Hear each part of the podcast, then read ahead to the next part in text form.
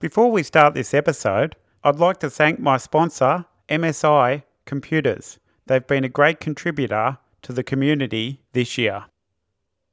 If you enjoy listening to Masters of Motion and find it helpful, it would be fantastic if you could help me by writing a written review on your podcast player and also then sending it to me via email at matthew at mastersofmotion.com.au.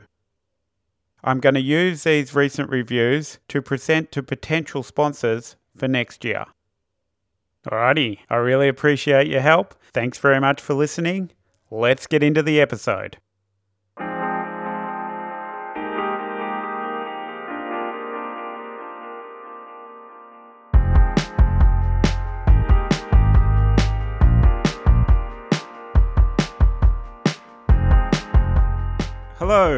My name's Matthew Packwood, and welcome to Masters of Motion. Each episode, I'll be talking to some of Australia's and New Zealand's leading motion design, animation, and visual effects artists.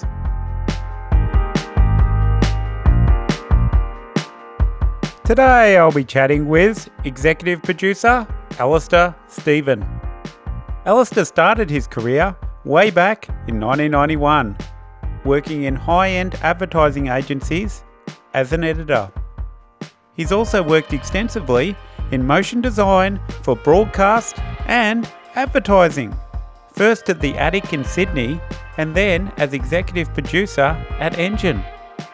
Alistair has contributed to the professional community as the co chair of the VES. For over a decade, Alistair has been producing award winning commercial and long form VFX for brands such as Coca Cola, The Hyundai, and Westpac, as well as studios like Marvel and Netflix. Alistair is presently the head of VFX at Fin Design and Effects. He's an excellent producer and an outstanding communicator. Let's get into it.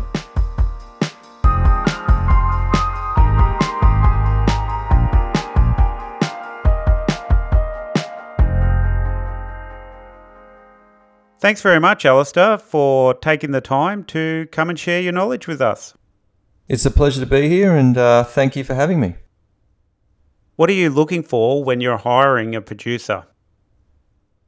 They obviously have to have some experience in the business. They have to have an understanding of what visual effects is. They need to understand all the terminology. But more often than not, I'm also looking at their personality, how they might be able to deal with quite complex problems and lots of stressful moments that can occur on a project and how they would deal with those moments of stress because they're inevitable and you need someone that needs to be particularly calm under pressure. If someone is not particularly calm under pressure, it then starts translating through the crew, and that's sort of the last thing that you want on a project. Like the, the producer really needs to be the calming influence amongst sometimes a lot of chaos. So I think that's a very a very important attribute that you need to be able to display. And I also think obviously you need to be incredibly organized and also have a very good eye for detail. So what's the different skills you need from working in advertising versus working in long form TV and film? It's the same principles and the same application, whether it's for a short term commercial or for a long form film. I guess film, I guess it's a lot longer, so you have to have a lot more patience and it's not for everybody film. Like some people really like the rapid turnover that commercial can bring, um, whereas other people involved in film, they really like the longer term project, being able to focus on one thing or one one larger particular type of project at, at any given time. Whereas commercials, I guess, you are focusing on three or four projects at a time, so it can be a little bit more stressful. But in terms of your visual effects understanding, it's really the same for both. What's the best way to market yourself when you're looking for a job as a junior producer or manager? LinkedIn, have a very up to date resume. Don't be shy to pick up the phone and ring a facility and ask who you want to talk to. Yeah. If you were a small studio or individual artist who wanted to hire a producer to help out on projects, what would you be looking for? Experience in a smaller type environment, you probably want someone that is a little bit multifaceted to the things that they could bring you. Cool. And what are the things that you should do in an interview?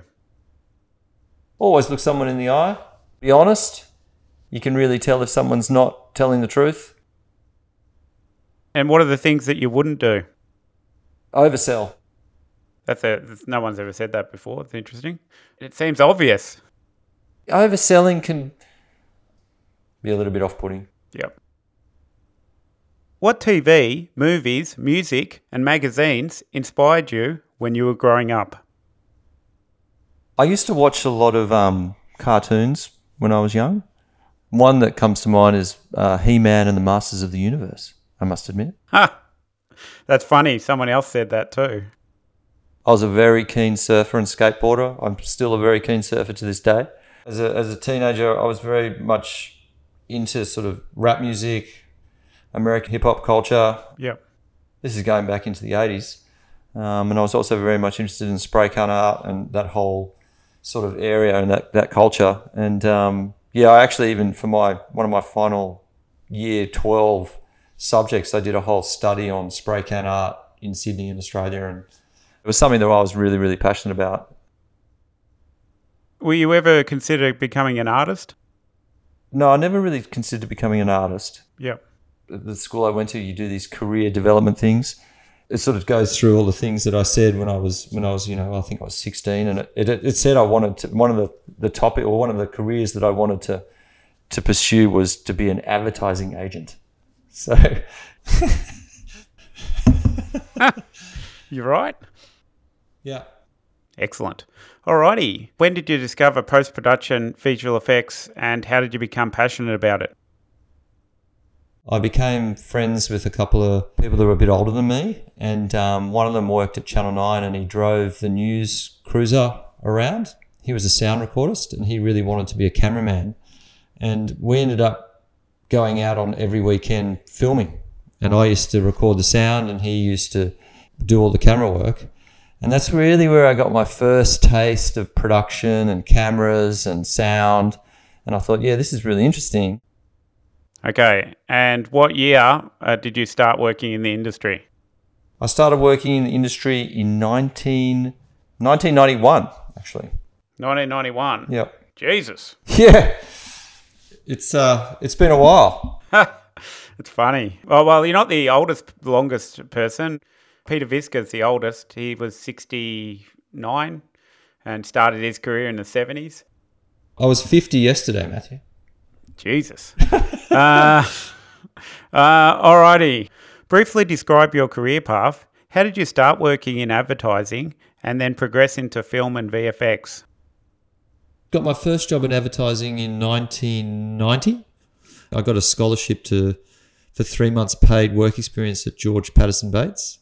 During that time, I then was offered a job as a dispatch boy at a agency called DDB Needham in North Sydney. Uh, it was a big multinational agency. I worked there for about two years. I went in, I worked in dispatch, and then I moved into the media department. And really, media was not really where I wanted to be. I really did want to be in um, the TV production department of an agency. I then got a job uh, at McCann Erickson as uh, the studio dubs boy. And then I was there for six and a half years, and I progressed to be an avid editor in the agency or during that time at McCann's, I got a real sort of look at visual effects and post production and really zeroed in on that being where I wanted to be and where I wanted to work. I then did a year at a company called The Attic in, in, the city. Um, it was sort of a bit of a diversion for me. I went there thinking it was going to be something and it was really something else. I then got offered a job at um, Engine and I was there as the executive producer for the next eight years of my career. During that time, I did a myriad of broadcast design projects and commercials and worked with some amazing, talented people, which some of which I still work with to this day. I then moved over to a company called OmniLab Media that had a number of business units, first of which was one called The Lab. I also worked across digital pictures and also a company, a very famous company called Iloura, which is from Melbourne. I then did a little bit of time at Fuel when Animal Logic took over Fuel, during which time I was also in discussions with Fin, where I am currently now. I moved over to Fin and I've been here for the last nine years. Wow, cool. All right, that's a excellent description. Why didn't you ever start your own studio? That's a really good question, I guess. I just don't actually ever felt that I needed to or wanted to. I guess everywhere I've worked, I've felt like it is my own studio, and that's just the way I've behaved. Yep. I don't necessarily think I work for people, I work with people. And I've worked with some very, very talented people in, in my career, and some all the owners of the businesses that I've worked for have really given me a lot of um, a lot of room to be able to do what that I can do. Cool. And which projects do you think satisfied you the most over your career? Recently, we made a commercial here at Fin uh, with Scoundrel and a director by the name of Michael Spiccia. And it's probably the best commercial that I've ever worked on from a technical and production value point of view. I really think it's some of the best work Fin has done commercially for a long time. And what was the commercial? It was uh, a commercial for Hyundai where three robots come and steal a car from a front driveway and take the car back to the future. And it looked very cinematic, that commercial. How did it compare doing that to doing like a shots for a VFX film? It was almost the same.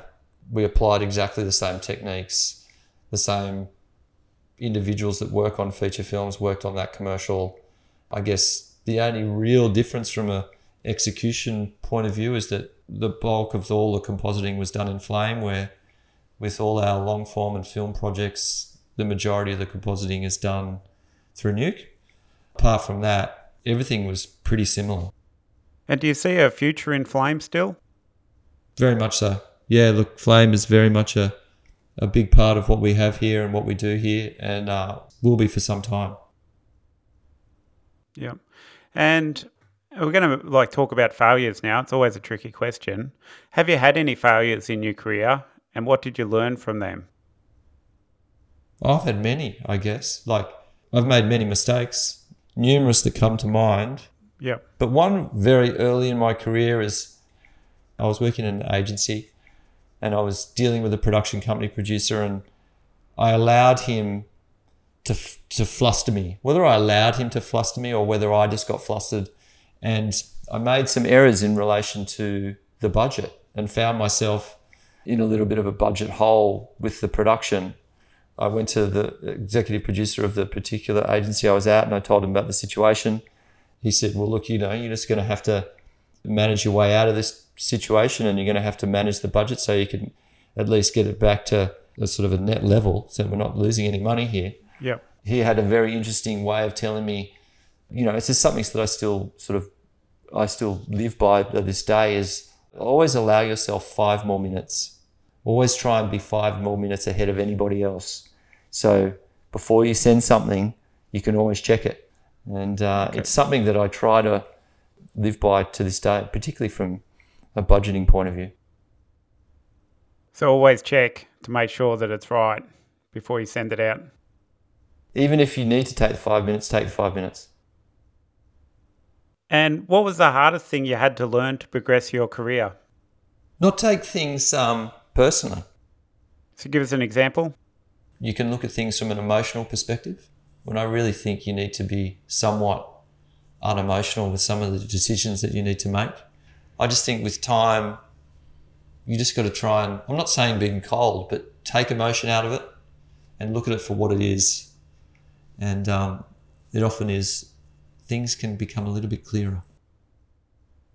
Yeah, well, I've never achieved that.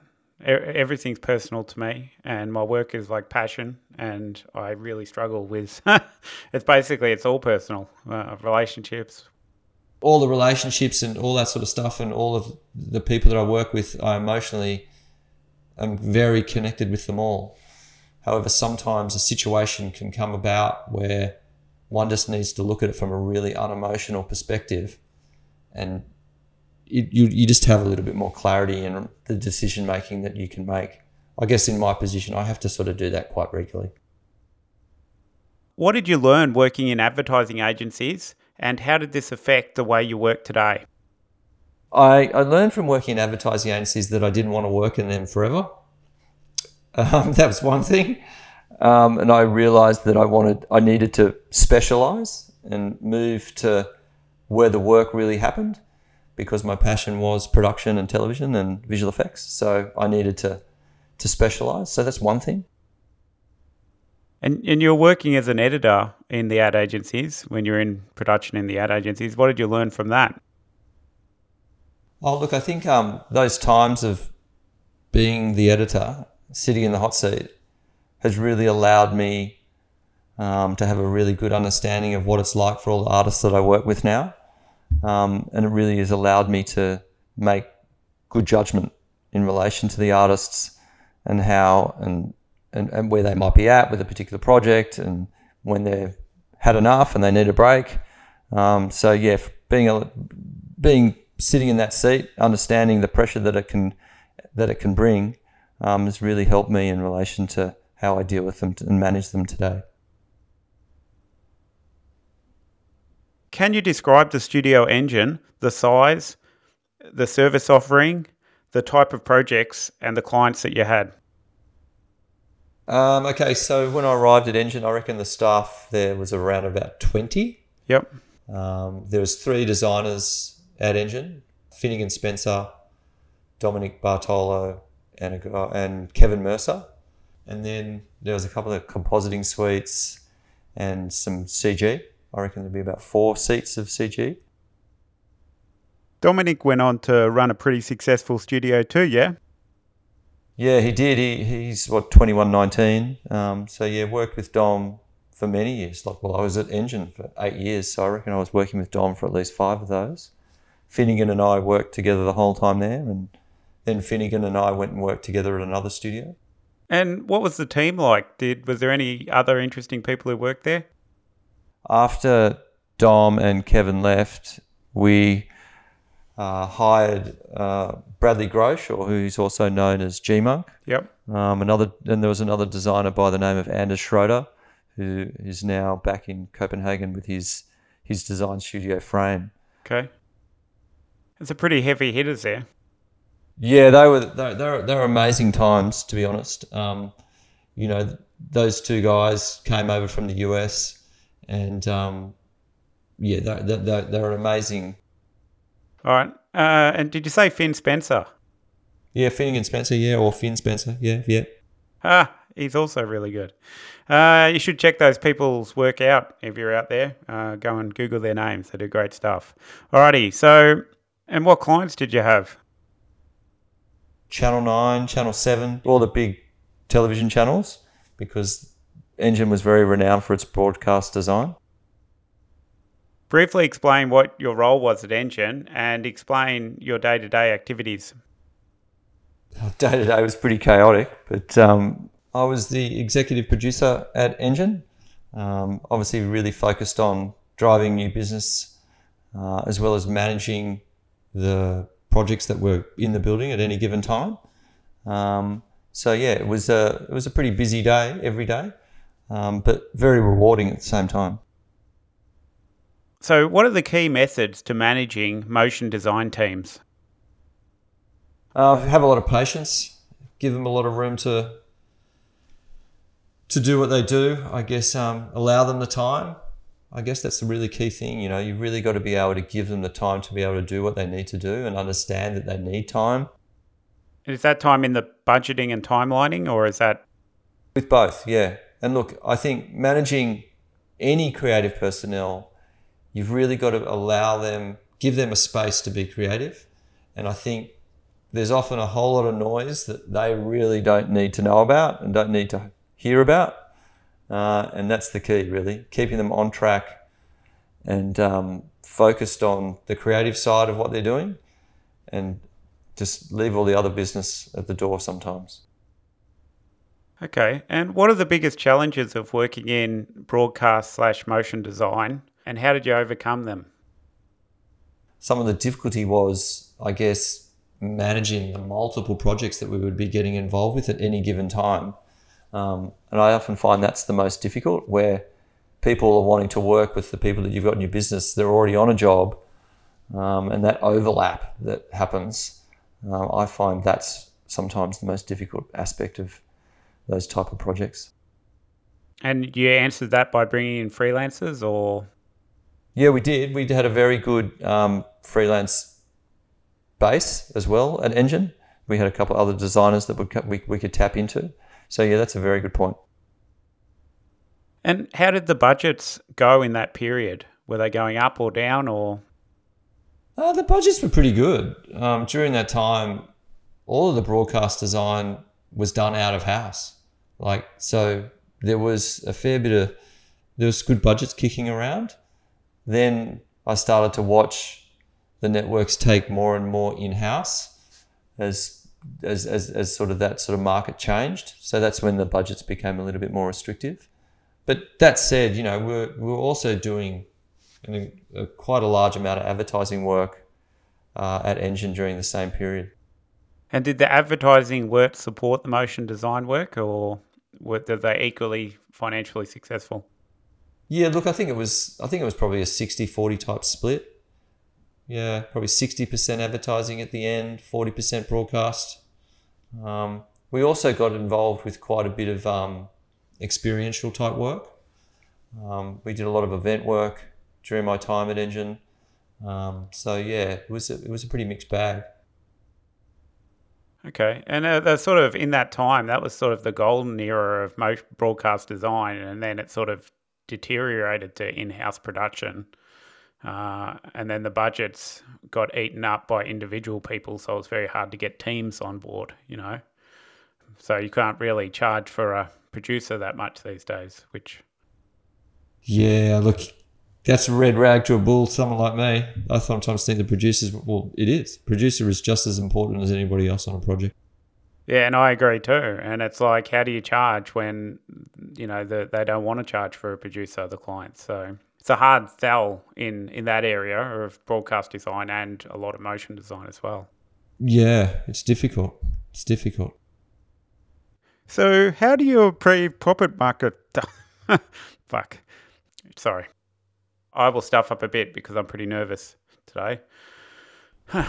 Deep breath. uh, what's the. uh, so, how do you achieve profit margins on small projects? Run your job well.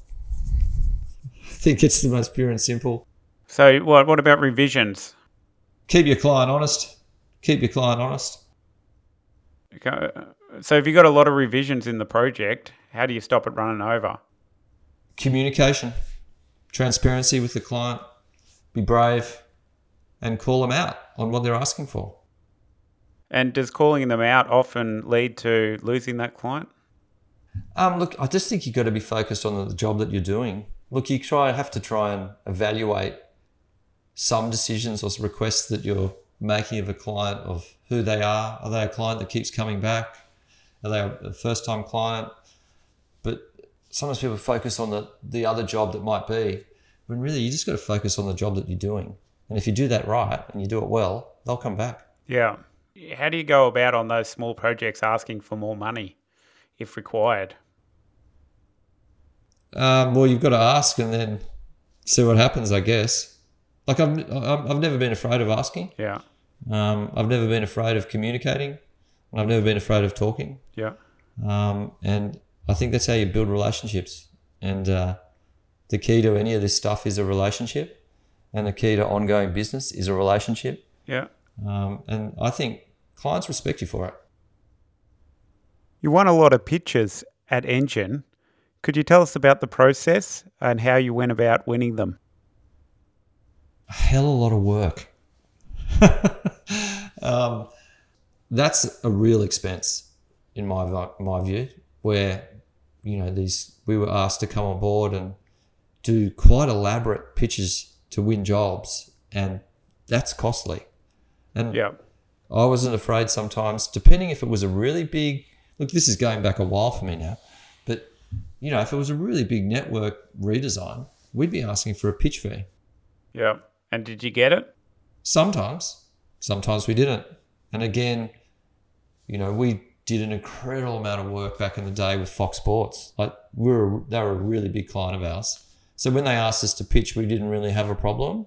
Yeah. Um, but in, when, you know, some, sometimes we'd also be called in to pitch on another network, and we knew they used to do a lot of work with company A over there, and we just sometimes sort of would, would smell that we might be just making up the numbers. We might ask for a pitch fee, but again, you just got to assess each job on its merit and and and, and take the leap. And in your opinion, is pitching good or bad for the industry? If you get paid a pitch fee, I think it's all right. But if you don't, back in the day, yeah, look, it was tough, but again, we were just in the we were in the mix the whole time, and again, we were working with all those clients, so it wasn't that much of an issue because we had a lot of ongoing relationships, and it wasn't like they were all just first time giving cold calling us and asking us to do these elaborate pitches for for no money. yeah. So I can see how that would be problematic for for a smaller studio. Um, but we get asked to help and pitch sometimes here at Fin. Yeah. But again, it's usually with regular clients that we work with all the time. And if they win the job, we win the job. So I want to talk about uh, your time at OmniLab. It was a big changing time in the industry. Sure. What were the challenges that you faced at OmniLab, and what was the experience like? And what did you learn uh, working in a big, big post production and VFX company? The first challenge was coming from a smaller company and arriving at a bigger company and getting an understanding of what that all meant. Um, I was leaving. I was particularly cha- challenged in my personal life when I make this when I made this big change. Yeah. Um, I lost both my parents very close together, like within six months. Jesus. And after that moment, I decided that I wanted to change a few things up. And um, look, I'd had Omnilab had been calling me for a lot, long time, saying, "Come over, come over. We'd really love you to join the company." And in the end, I just said, I just gave him a call and I said, "I'm ready," and I and I went over. Not really. I was doing it, but I didn't really. It wasn't something that was a burning desire for me to do, but I was doing it anyway Yep. because I did, in the back of my mind, think that I was still going to learn something. Um, so yeah, it was challenging from that perspective. I was, I was I was leaving a whole crew of people that I was I was um, very close to and done a lot of amazing work with. So that was pretty that was really difficult. But I was also joining a business, and I'd identified people in that business that I really really wanted to work with. Um, and I'd let them know that, that these particular individuals that I was coming for that reason. Yep. And I guess that was the reason that, that gave me that reasoning of wanting to go there. It was particularly corporate, I will admit. It had its own set of challenges, like it had big challenges, its location, and it was it was very beholden to the infrastructure there. That was it was all like telecine chains. There was really sort of a lot of equipment there that was very outdated because digital was happening, film wasn't being shot anymore Yep. and it was going through a really transitional period. So that was particularly difficult for some people within the business to really understand. Was it a hard place to work at? Yeah, it was pretty difficult. It was a pretty difficult environment. I'll say that. Um, um, yeah, it was challenging. That's for sure. Through all those challenges and like the collaboration of different companies into this big OmniLab thing, uh, what did you learn and what did you walk away with? I walked away with um, a great deal of experience um, that I would not have got anywhere else. What sort of experience? Of, I guess, how not to do things. Yep. in saying that, they were doing a lot of great things at the same time. There were certain areas and aspects of the business with all within OmniLab and all those business units that were really doing amazing things. And they and there's and so I also learned a lot about what amazing things that you could be doing. Um, Yeah. And I guess OmniLab really ignited the fire in me to to move into long form because I got exposed to, to film and long form there. Yep. And that was through Iloura.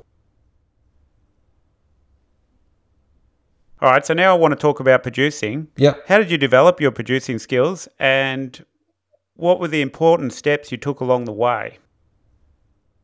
I developed my producing skills over time. That's the biggest key.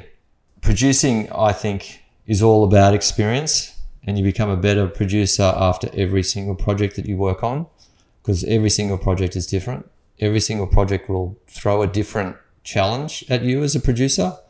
And the more that the, the more projects that you do, the better you become. Um, so yeah, I'm still challenged by producing to this day. But yeah, in terms of being a good producer, I've had the opportunity to work with really, really talented producers, and I've all learned from them. What are the key skills and important attributes that a producer, a good producer, has? I think you need to be very patient. I think you need to be a good listener. Well, I guess you need to know when to listen and then you also know when to talk. Um, you need to be empathetic. You need to be organized. And I think you need to be ready for everything to change the very next day. So you need to embrace change. You need to be able to embrace change. And I think, or just roll with change. Like, I think, yeah. And then, and what you also need to understand is no matter how much you do that day and no matter how much, how late you might stay at night, you're never going to get it all done. And there's always going to be something there for you tomorrow. And then, like, if you don't have those skills, if you're not particular patient and you are trying to, say, as an artist, produce as well, because that's common in the industry, what would you say to those people? Make a choice. Be one or the other. But it, it's just not possible these days. Like, there's hundreds of artists out there producing their own work, maybe thousands. From where I sit and the places that I work and where I've worked, I, I've always had producers. Um, so I probably can't identify that much with artists that are trying to produce at the same time. Yeah. I think you'll be able to produce more as an artist if you have some production support. And I think you'll be able to produce better. If, if an artist is producing their own work, what are the most important areas they should concentrate on when producing? I think communication with the client, keep communicating, keeping them updated of where you're at. I think that's really, really important. And I guess um, letting them know if something's not going to be delivered in the right time and give them a good understanding of why. I just think producing is all about communication. And the more you communicate and the more people understand about where their project is at, the better it will be. Now I want to talk about quoting and negotiation. If a client comes to you with a fixed budget Yep. for a project, mm-hmm. What's your approach? Do a bid and see where I land. First and foremost. Budget, budget. So if they've got 10,000, say, you know, they've got a script and whatever, Yep. what do you do? Well, I'll budget and estimate the job first and foremost and see if it is really $10,000 or if it's 20. And if it's 20, I'll ring the client back and have a chat. yeah. Um, but I guess it depends again who's the client? Have I worked with them before or have we worked with them before? Um, and there's a whole lot of other criteria that would come into that evaluation of that particular project. So do you ever take projects on that you know you're going to run at a loss? Not regularly, no. What's your approach to negotiation? Uh, if they come to you and they say, you know, you've given us a quote, but we only got this much, what's your approach?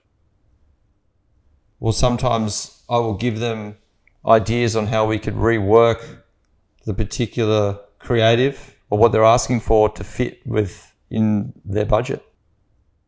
Uh, Say that you've taken the project on and you think it's going to be like a folio piece, Sure. uh, a good project, and then that negotiation happens. What's your approach then? Um, it depends on if it's like if the budget's not good enough. You mean? Yeah. but it's a great project. Oh, look, if it's a great project, yeah, you might look to um, negotiate a different terms of payment. So, look, I guess in terms of payment, the sort of industry standard is you get 50% up front, but there's been times where I've been able to negotiate that to be a higher fee or a higher percentage up front. Yeah. When it comes to payment terms, uh, do you recommend to like uh, artists who are working by themselves to have really strong payment terms? Make sure yourself's covered. Yeah, most definitely. And and do you think that the fifty percent up front is important? Definitely, particularly if it's of a job of a certain Yeah. size. You know, it's essential. Agencies are notorious for long payment terms in the last payments. Yeah. Do you have any tips on how to get it paid a bit earlier? I'll see if they offer them a couple of percentage discount and they might pay it to you earlier. Uh, how important do you think written contracts are and payment terms for small studios? Def- I think they're definitely very important for small studios. Um, it's been a while since I've been in one, um, but I think that business admin side for any size of business is very important, and it's something that should be um, taken very seriously for sure. Alrighty. Uh, is it, do you use any lawyers or anything like that? Yeah, we do from time to time for sure. Dealing with contracts and law stuff, it's pretty stressful for most people, I think. You seem pretty relaxed about it all. I'm a pretty relaxed sort of guy. Maybe too relaxed, but anyway, I'm not. You're right. It's the coffee, right? Yeah. I don't know It's what the it is. coffee, man. It's the coffee. I'm enjoying the coffee. We got great coffee here. Uh, yeah, well, I'm onto a new thing, which is um, I use like a strainer and I put the coffee into the strainer uh, and then it slowly drips through. Um, yeah, drip. Drip. I love it. Yeah, it's it's. I have a drip. I have drip in the morning actually, and then when I get to work, I have like a traditional coffee machine vibe. But yeah, it's it's it's cleaner. It's it's also stronger, I think. Yeah, when I say stronger, I was saying it's sort of a cleaner, a cleaner rush. All right, let's move on from the uh, pleasures of coffee. A, a lot of artists they take on projects with a handshake, or not even a handshake, an email. right. Yeah. Would you recommend that they had their payment terms in their quotes and all organised, um, or do you think it's Oh, definitely. Yeah. Look, I think every quote that we do is there's there's a there's a payment terms and just the terms of business at the last page. Um, I think it's very essential, and uh, sometimes I see people have a lot of emotion when it's tied up to money. Really, it's not an emotional thing at all. yeah? It's very logical. They're asking you to do something for a certain price, and these are the terms of the business, and it's it's it's pretty simple. Yeah, well, I find that the problems come when the artists are so en- engrossed in the work that the emotion is in the work. They see a fantastic project, they want it bad, you know. yeah, of course. Oh, look, It happens. their negotiation. Yeah, it happens here too. It happens here too. Yeah. But you know, there's certain business things that you need to assess and take into consideration. And have you ever seen any bad business practices? I've, I've seen plenty. I guess I've seen dubious decisions. Let's say. Yeah. And what about people not getting paid, either by clients or Yeah, I've witnessed that too. I've witnessed that too. Like I've been in businesses where we're trying to get companies to pay us, and um, um, yeah, and you and, and, and you sort of employ a array of ideas and sort of things to try and get the payment in the door. And as a like a, a worker, have you ever not been paid? Uh, never. I've always been paid. And the businesses you've worked for, have they ever not got their payments? There's been some where businesses have gone broke and things like that, but um, I haven't seen a lot of it in my career. Well, I would say that uh, it's out there, but most of the people I've worked with are working in the professional industries uh, get paid eventually. Yeah, I think so. Yeah, I hope so too. I suppose you've got to have the contracts for uh, for if a case it does happen. It's a backup. I think email's a very good paper trail. Most definitely, it's great. And I think if you keep a good paper trail and keep that side of that biz admin sorted, you've got a good leg to stand on. So basically, how do you do effective budgets that are re- that are realistic and achievable, and you know you make profit? Well, we've got a we've got a budgeting system in place that we do all our budgets and estimates in. Um, so I think having a good system on budgeting is key, um, and you consistently use that um, system. Um, I guess having a good framework about what your rates are that you dial into that budget, so you have got a good understanding of what your costs of business are.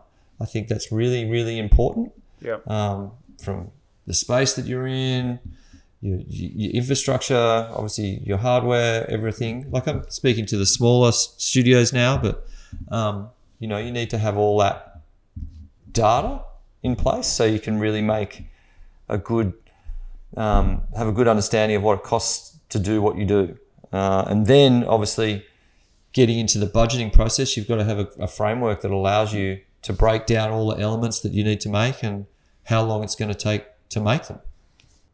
Okay, that's pretty interesting. I actually think that too. Like I had a very structure to the way that I did quotes, timelines, and um, delivery schedules, and I tried to not bend that much. We have a, a, way of structuring our bids that really is gives a lot of visibility onto everything that they're requesting and what everything costs. Yep. And why.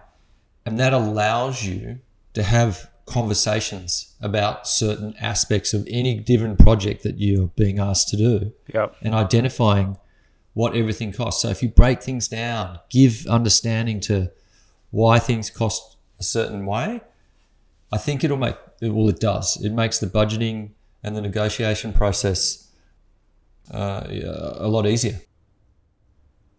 Okay. Cool. All right. That's a good answer. And you often get what you want. it's the aim of the game. It's the aim of the game.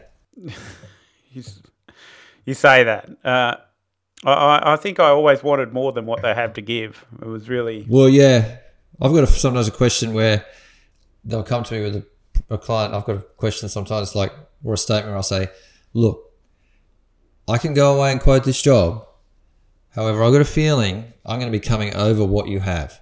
So why don't you tell me what you have, and I can help get you as close to what you want with that money." yeah. Like I think it cuts out a whole layer of conversation of days or two where sometimes you're bidding something. Um, I just think saying that sometimes up front can also help. Okay.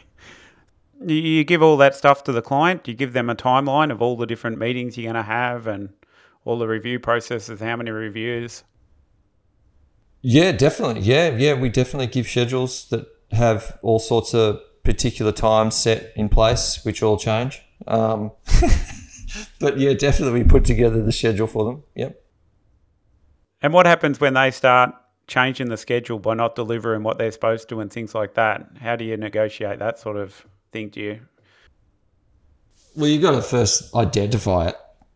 That's the first thing. You need to identify that with your client. Go, hey, well, we haven't had this by this time. This may affect the delivery of the particular project. So I think that's always key. I just, I know I keep harping on about it, but it's just communication. It's pure and simple. And um, making them aware of some of the decisions they're making and how it's going to impact what they're wanting you to make. And um, more often than not, you get to the right place. Cool. Well, you do if you're a successful business. This is true. yes. Do you mind if I take a quick break so we can thank our sponsors? No problem. If you're looking for a fantastic mobile workstation that is designed for the entertainment and creative industries, whether it's for processing complex 3D or 2D workflows in design, multimedia, illustration, animation, CG, or visual effects, MSI's high end mobile laptops provide one of the best solutions available for creative professionals. You can find out more at msi.com. Have we brewed the perfect coffee? You comfy? You ready to go? Ready to go. You know what I love about doing the podcast? It puts you in the moment. That's another big thing about me. It's all about being present, man. Yeah.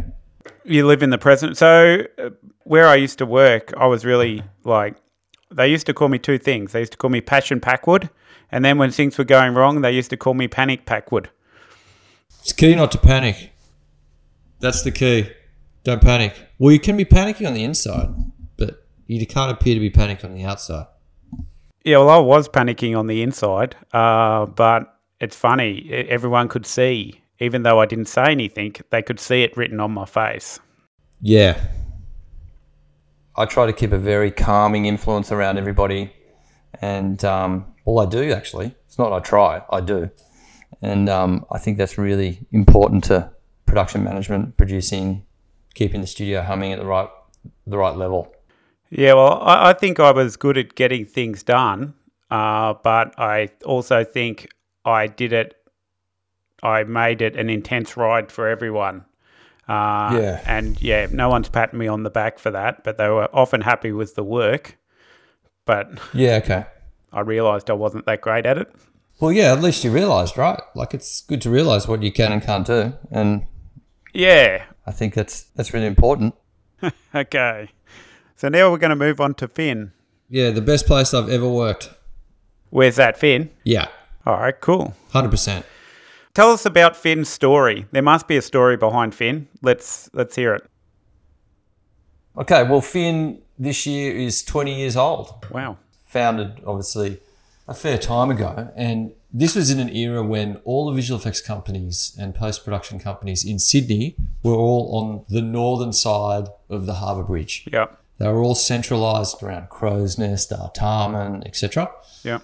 And Fin was the first company to set itself up in Darlinghurst or on the other side of the bridge. Okay. And that was the most innovative thing for the industry. Like it was a real, we're moving across the other side of the bridge. It was a real statement. Yep. And I guess for me, when I saw Fin, because I, I used to watch Fin and see all the work that Fin did, did back in those days. And, you know, I was, you know, like it was an amazing company and it still is. But, um, and I used to look at Fin as an innovative company, constantly innovating. And I guess that's something about Fin and the Fin story is that we constantly are looking to keep innovating.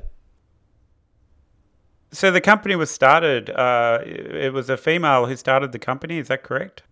Yeah, Emma Daines. She is still the CEO of the business to this day, and somebody I engage with every single day. Is it a partnership or is is she the owner? She is the owner of Fin. She is Fin's owner. Yes. Cool. And I think that's pretty rare to have a female owner. Uh, I haven't heard of that. Yeah, it's it's it's it's very rare, and it's it, and and, and um, I guess there, there there are two other founders back in the day with Emma, but she's now the the, the owner. Um, I guess yeah, it's to testament to Emma and and to what she's been able to build here. Was she an artist or a producer? She was producer. Okay. How does your offering different to other VFX studios in Sydney? the difference with Fin is that we are pretty much we're working both across commercials or TVC and long form, whereas in this day and age, some of the the, the businesses that we're competing with are either one or the other. Cool. Uh, and what's your personal day to day like? Uh, it's pretty busy, obviously. Very rewarding. I'll say that. Tough, challenging. Uh, like, what do you actually do? Like, do you do a lot of meetings? Do you spreadsheets? Oh, look, I do a lot of budgeting. I do a lot of spreadsheets. I don't do a lot of spreadsheets. I do a lot of budgeting. Um, I do a lot of reviewing of work, dealing with artists, managing production, managing new business, chasing down jobs, getting things awarded. How much of your job's new business? Oh, I'm constantly chasing something down. So whether it's a percentage, but it's just it's just part of who I am and the way I work. And do you think that producers make good salespeople, new business people? Yeah, look, I don't like the word sales. Yeah, look, there are some producers that are a little bit more entrepreneurial, um, and there are some other producers that are way more just wanted to run the job. Yeah. And, um, you know, they usually identify if they are one or the other. Um, so, yeah, there are different skill sets for either. And what's your pipeline like? What software and hardware do you have? Got Nuke, Maya, Houdini. Um, we've got a couple of Flames. We've got Grade Suites. And you have other studios, it appears, in different parts Yeah, of Melbourne and that. How does that all work? Yeah, we've got an office or we've got a studio in Shanghai, which is around 25 staff, 30 staff, fully self sufficient. When it first started, Sydney used to assist quite a bit with some of the more complex CG tasks that were, were coming out of the Shanghai office. However, now, you know, they're really they're holding their own on multiple projects. It's a, it's a really it's a fantastic studio we've got going up there. We've also got an office in Melbourne.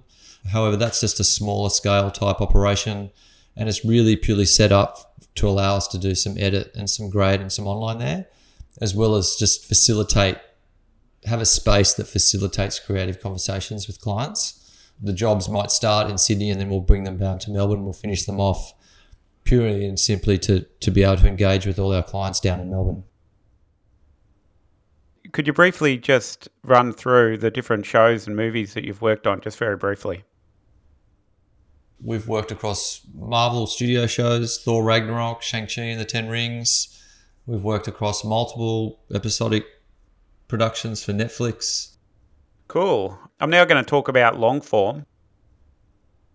How do you go about winning work from international studios, and what are the important methods you sort of implement to make this happen?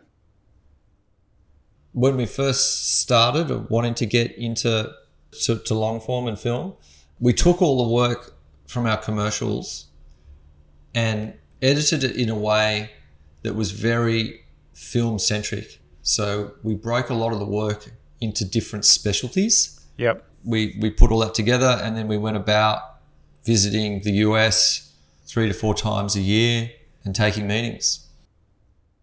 And how do you get those meetings? Like, Very early on, we joined Ausfilm, yep. which is an Australian government body, uh, and they they assisted us with getting some initial meetings going on the ground in Los Angeles.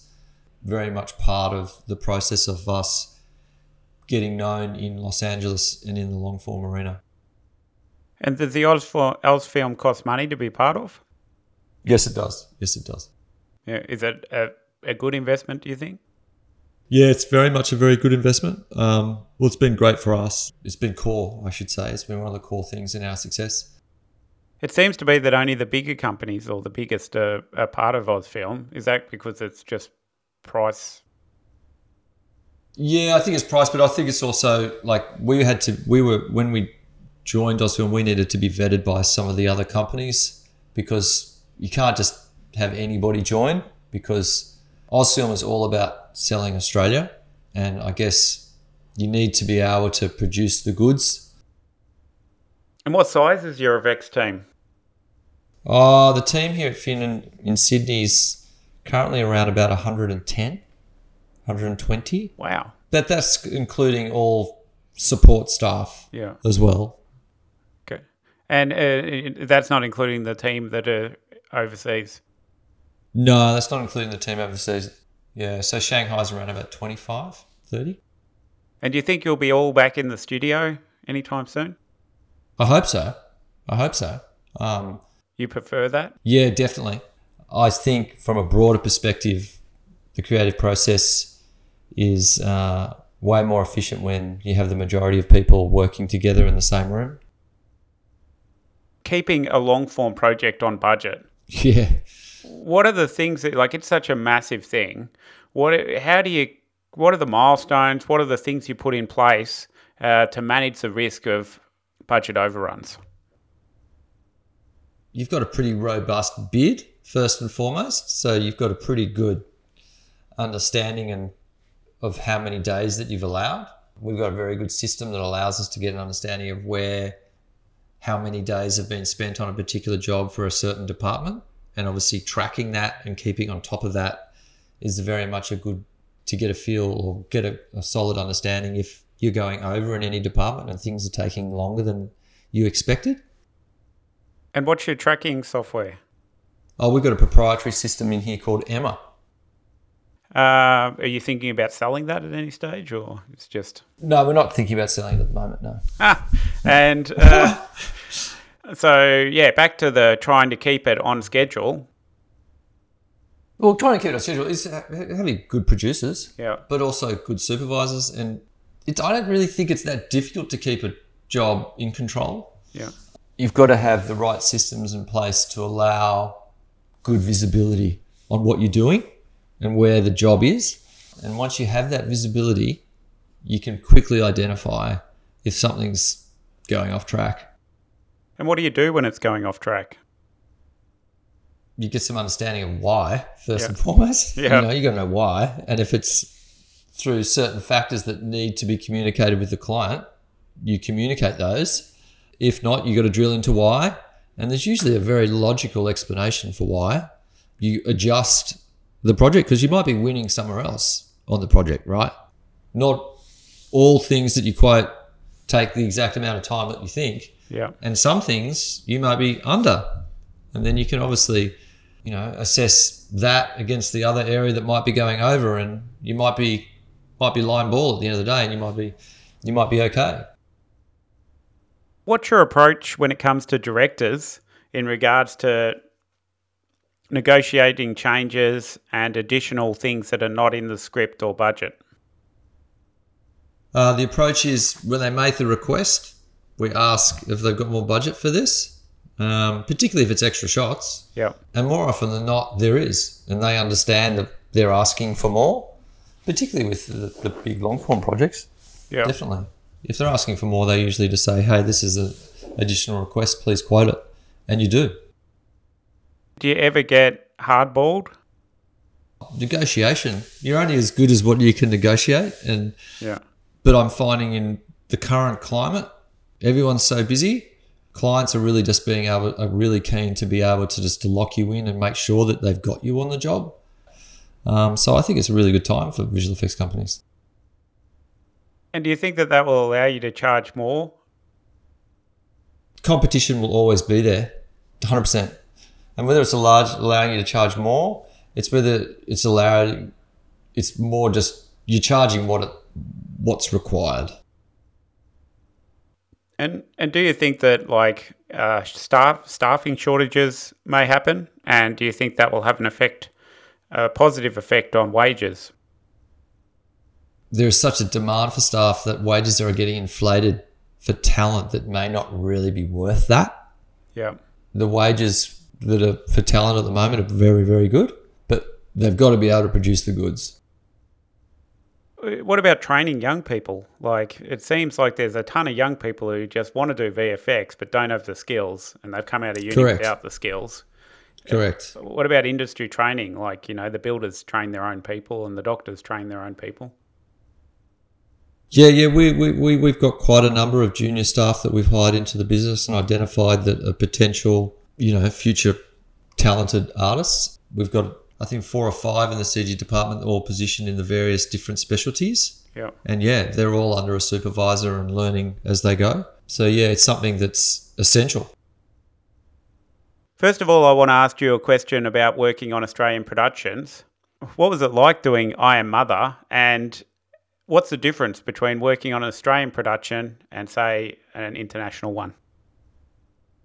Um, well, firstly, working on I Mother was intensely rewarding for everybody that in the business. Yep. We were the primary vendor on that show, so we had a considerable amount of shots. Yep. Um, so that was a big responsibility. Um, yeah, it was fantastic to work on. We shot and shot down in Adelaide. We sent a supervisor down there, um, and yeah, so we're involved from, you know, the script all the way through to the final production, And which is you know not always the case.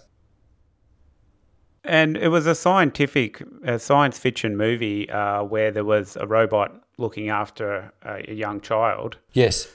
Did they ever consider uh, making the robot a CG character? Um, yeah, there was consideration to do it all in CG, but it was cost prohibitive. Okay. Pretty much from the get go, it was always going to be a man in the suit. Okay. However, there are specific shots in the film where we built a full digital replica of Mother.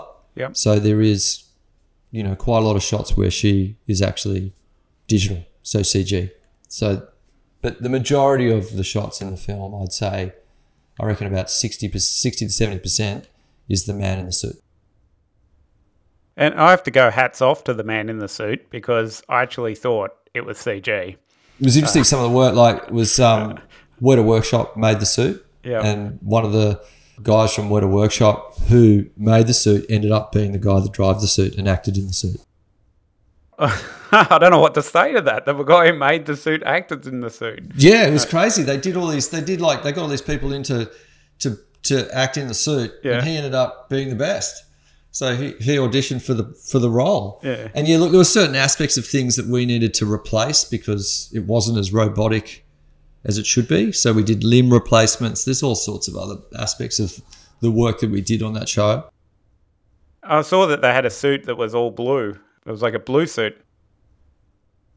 We, we, we shot with the blue suit. It was all made out of foam. Yeah. uh, and then we built over the top of that suit. There was a fight sequence with Hilary, um, Hilary Swank. So she had a fight sequence, and so the suit couldn't do a fight sequence with her. So we had to do a full digital replacement of Mother for those particular sequences, and also Mother was running around corridors, and you couldn't run in that suit. It was a bit, it's a bit heavy. Cool. All right, so we're going to move on to uh, Marvel's Shang-Chi and the Legend of the Ten Rings. Yes, indeed. Okay. Can you briefly just explain how many shots you delivered and what sort of shots they were and what sort of effects that you did in them? We delivered 18 shots in the end. Yeah. Um, so it was quite it's quite a small number of shots. However, I will say we were the vendor with the smallest amount of shots. Yep. However, we had the most shots in the trailer. so it's quite a nice thing. um, they really liked what we were making, that's for sure. It's all set in in, in, in, this shrine room. Water starts seeping from the walls and then bursts into the room and freezes around all between the main characters and then falls to the floor and, and, and it turns into a water map revealing bioluminescent tail well bioluminescent I should say trails that lead to the moon gate and it's that's the location of the ten rings. It was mainly fluids uh, interacting, Yeah, it's fluid simulation. Yep. Yep. and you seem to do a lot of the water shots. Yeah, we did all of them, yeah. Can you explain how do you budget and like work out the timelines for water and fluid? We go about okay, what do we need to make? Yep. what do we need to develop? And I guess with simulation, it's all about what system do we need to make and to build to be able to execute this many shots of water flying around a room. Okay. It's like we treated it like, let's just say, if we're having to build a character, in this instance, we're having to simulate water and we identify how long we na- need to make that system, Yep. how long it's going to take for us to execute what they're after in each separate shot. Cool. And did you bring in talent uh, who specialized, or did you use uh, specialized in Sims, or did you just use the guys that you had on hand? Yeah, we've got a dedicated, very experienced effects team here at Fin, so it was all in house. Okay. What software did you use to do the simulations? All the simulation was conducted in Houdini, Yeah. uh, and then it was then run through a traditional Maya pipeline for all the lighting and uh, rendering, and then obviously all compositing and happened within the Nuke pipeline. And what was the iteration process like with the water? Sometimes with particular clients, you could present the simulation Yeah. or the sims. However, with this particular project, it became apparent that probably presenting the water rendered was a better way to go and a better process for us to get uh, feedback as well as approval of the shots that we were working on, and particularly the way that the sims were behaving. Um, it was it was difficult, a lot of rendering. Um, however, in the end, I think it was a it was a better way to manage the client and their expectations and their understanding of what we were making. The people from the studio were they heavily directing the water simulation, or did they give you a bit of freedom? This sequence is a pivotal sequence because it has to tell a lot of story. Yep. So there was quite a lot of storytelling in what we were required to do, as well as just making things look cool. Um, and Fin's renowned for that with Marvel. Like they really have us. They call us usually when they've got some really pivotal story beats that they need to communicate whilst having great visual effects. Yeah. They came to us and said, "Hey, this is the idea. This is the room. This is what it needs to say. Go away and have a think about it, and come back to us with some ideas." We we pretty much had creative freedom from the get go, and luckily enough, they didn't change anything. They just kept buying what we were making, and they just let us run free, and it uh, it turned out really well. Was there any challenges that you had to overcome? Were they the technical challenges or? The biggest challenge was COVID. Okay. Our, our sequence was shot was the last sequence shot before they shut down the first time. Yep. This is going back a year and a half. How did you steer your way through the COVID? But we were lucky that we were handed over our shots during the first lockdown. The crew had some stuff to focus on, which was really interesting. Yep. A work perspective, we we had a lot of stuff to do, which was great. Um, there were a lot of places that didn't, so we were very lucky in that regard. What would you like to work on in the future? I want to continue working on film and episodic television. Yep. I want to work on projects that are, are, are creatively satisfying for not only myself but also the crew in the business. A lot of the satisfaction in my job is seeing the crew work on projects that creatively challenge them and also creatively reward them. As a producer and a person that likes to chase down projects, you want to be chasing down projects that people within your within your building want to want to work on. Yep. The more of that that I can get happening at Fin, uh, the better. Cool. Alrighty. That's it. That's it. Well done. That's an epic. Wow. All right. I think that's a great place to leave it. Thanks very much for taking the time and sharing your knowledge with us today. Thanks so much, Matthew. I really appreciate it. Thank you. Thanks very much for listening. If you like this podcast, it would be fantastic if you could go to iTunes and give us a positive review. It helps other people find us. You can check us out at mastersofmotion.com.au, where you can see all the work that we talked about today and lots more outstanding motion design work. And don't forget to become part of our jobs network if you're looking for a better job in Australia or New Zealand. Thanks very much for listening. I hope you have a great week.